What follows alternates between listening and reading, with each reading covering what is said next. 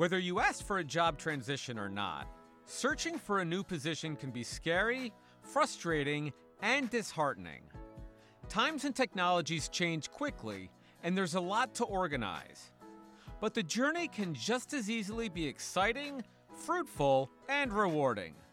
I'm Chris Pinto. And I'm Nancy Pinto. Together, we own Pinto Employment Search, an executive recruiting firm specializing in the supply chain and logistics industry. Our combined experience in transportation jobs and recruiting is over 50 years.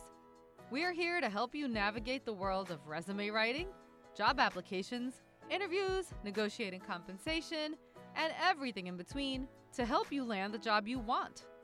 We will also regularly drop a bonus episode where we announce current job openings we're working on. It's set to music and state trivia, and we think it's more fun to listen to job descriptions than read them, so give it a listen and share. Welcome to the Job Search SOS podcast. Let me start by saying that we love our customers and our candidates too. It's an amazing thing to realize you've changed someone's career by helping them get a new job. In a lot of our episodes, we have advice for job seekers. Today, we want to talk to hiring companies in the hopes of strengthening the relationship between them and their external recruiters. We thought it might be valuable to shed some light on our side so that companies know where recruiters are coming from.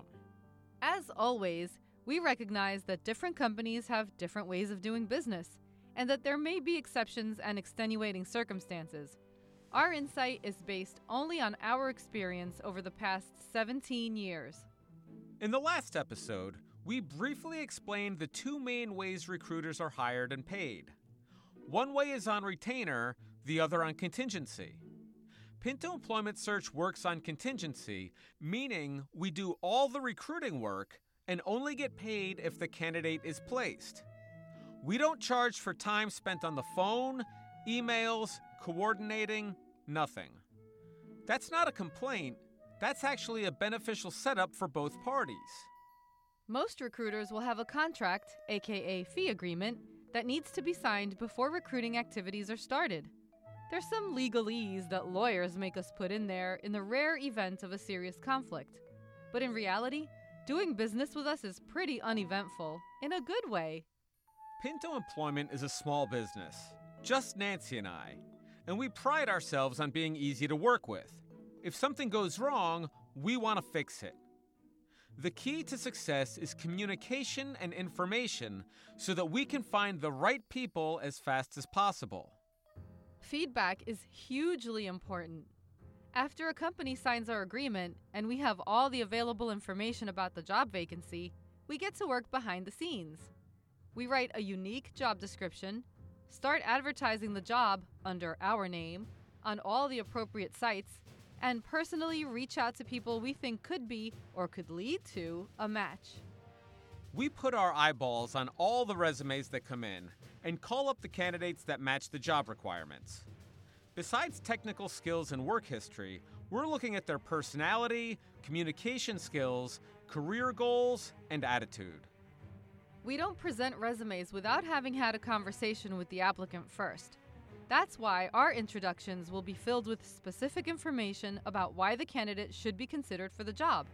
Hint, hint, since we already screened them, you should definitely, at the very least, have a phone interview with them too. When we present a candidate, we need prompt feedback. Hopefully, that you would like us to schedule an interview. We sold the company to the candidate and got them even more excited about the opportunity. If you're passing on this candidate, we'd like to know why so that we can update the parameters for our search. Maybe you already have this person's resume from another source, or you see something that makes them not the right fit. Maybe things have changed and you no longer need to fill the position. Either way, we need to know so that we can take the next appropriate step and not leave the candidate hanging. We understand you're busy, but respectfully, so is everyone else. And the irony is that we're trying to help you solve that problem by helping you hire someone. When you request an interview, please let us know whether you'd like it to be over the phone, video, or in person. And it would also help to get an idea of your availability so that we can coordinate with the candidate schedule. Once we pin down a good day and time for both parties, we prep the candidate with everything they need to know to prepare for the call or meeting. After the interview takes place, we request feedback from both the candidate and the hiring company. If both parties are interested in moving forward, we encourage the hiring company to conduct as many interviews as they need to make sure this is the right person for their team.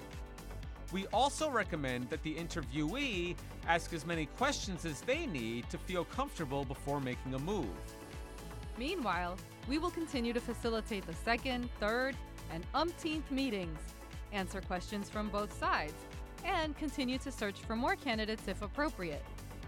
We ask that all job offers and salary negotiations are made through us, even if these have been discussed in an interview with the candidate. Recruiters should never be cut out of a negotiation. We recognize that it's in everyone's best interest for our client and our candidate to be happy and work together for a long time, and we can help massage the process to the satisfaction of both sides. Once the stars align and a candidate accepts a job offer, it's time for us to let the onboarding of the new employee begin directly between the hiring company and our candidate. Congratulations to all! I think now is as good a time as any to share a few more do's and don'ts for the hiring company. Don't take forever to make a decision on a good candidate in the pipeline. Good candidates aren't going to be on the market forever. Seldom will you get someone who has 100% of the qualifications you're asking for. Sometimes you have to settle for just most of them and a training period to fill in the gaps. Don't use interviews to poach ideas from candidates. It's okay to present a hypothetical situation, to ask them about a difficult issue they've handled, or to have them explain how they'd tackle the job in the first few weeks. But to ask them to develop a business plan so you can get some free ideas is just tacky. Do communicate all specific needs when asking a recruiter to conduct a search, i.e., please think carefully about what you need. We know things can change, but, for example, one former client asked us to search for a seasoned warehouse manager at all costs. Salary was open. But when they started to receive resumes that fit the bill, they panicked and downgraded the position and the salary. Don't be unrealistic and cheap. Another former client wanted to pay supervisor level salaries for high level branch managers. They thought people would just be naturally attracted to the prestige of an astronomical amount of responsibility. Low salaries will either not get you the best employees, or the available ones will take the job out of necessity, but spend their time looking for a better opportunity elsewhere. In that case, you're risking the time and money invested, and you're back to square one. Do consider having flexibility in terms of hours and work from home options. Of course, if this is conducive to your line of business and doesn't disrupt the work.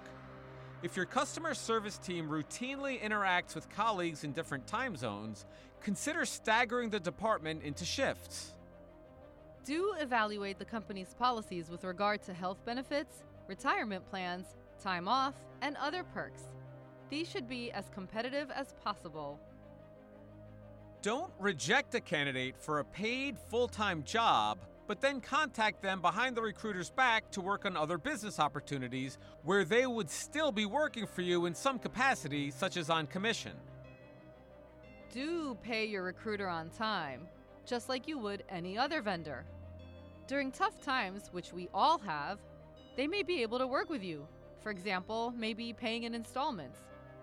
But ignoring the invoice or trying to renegotiate the fee after the work has been done is not cool.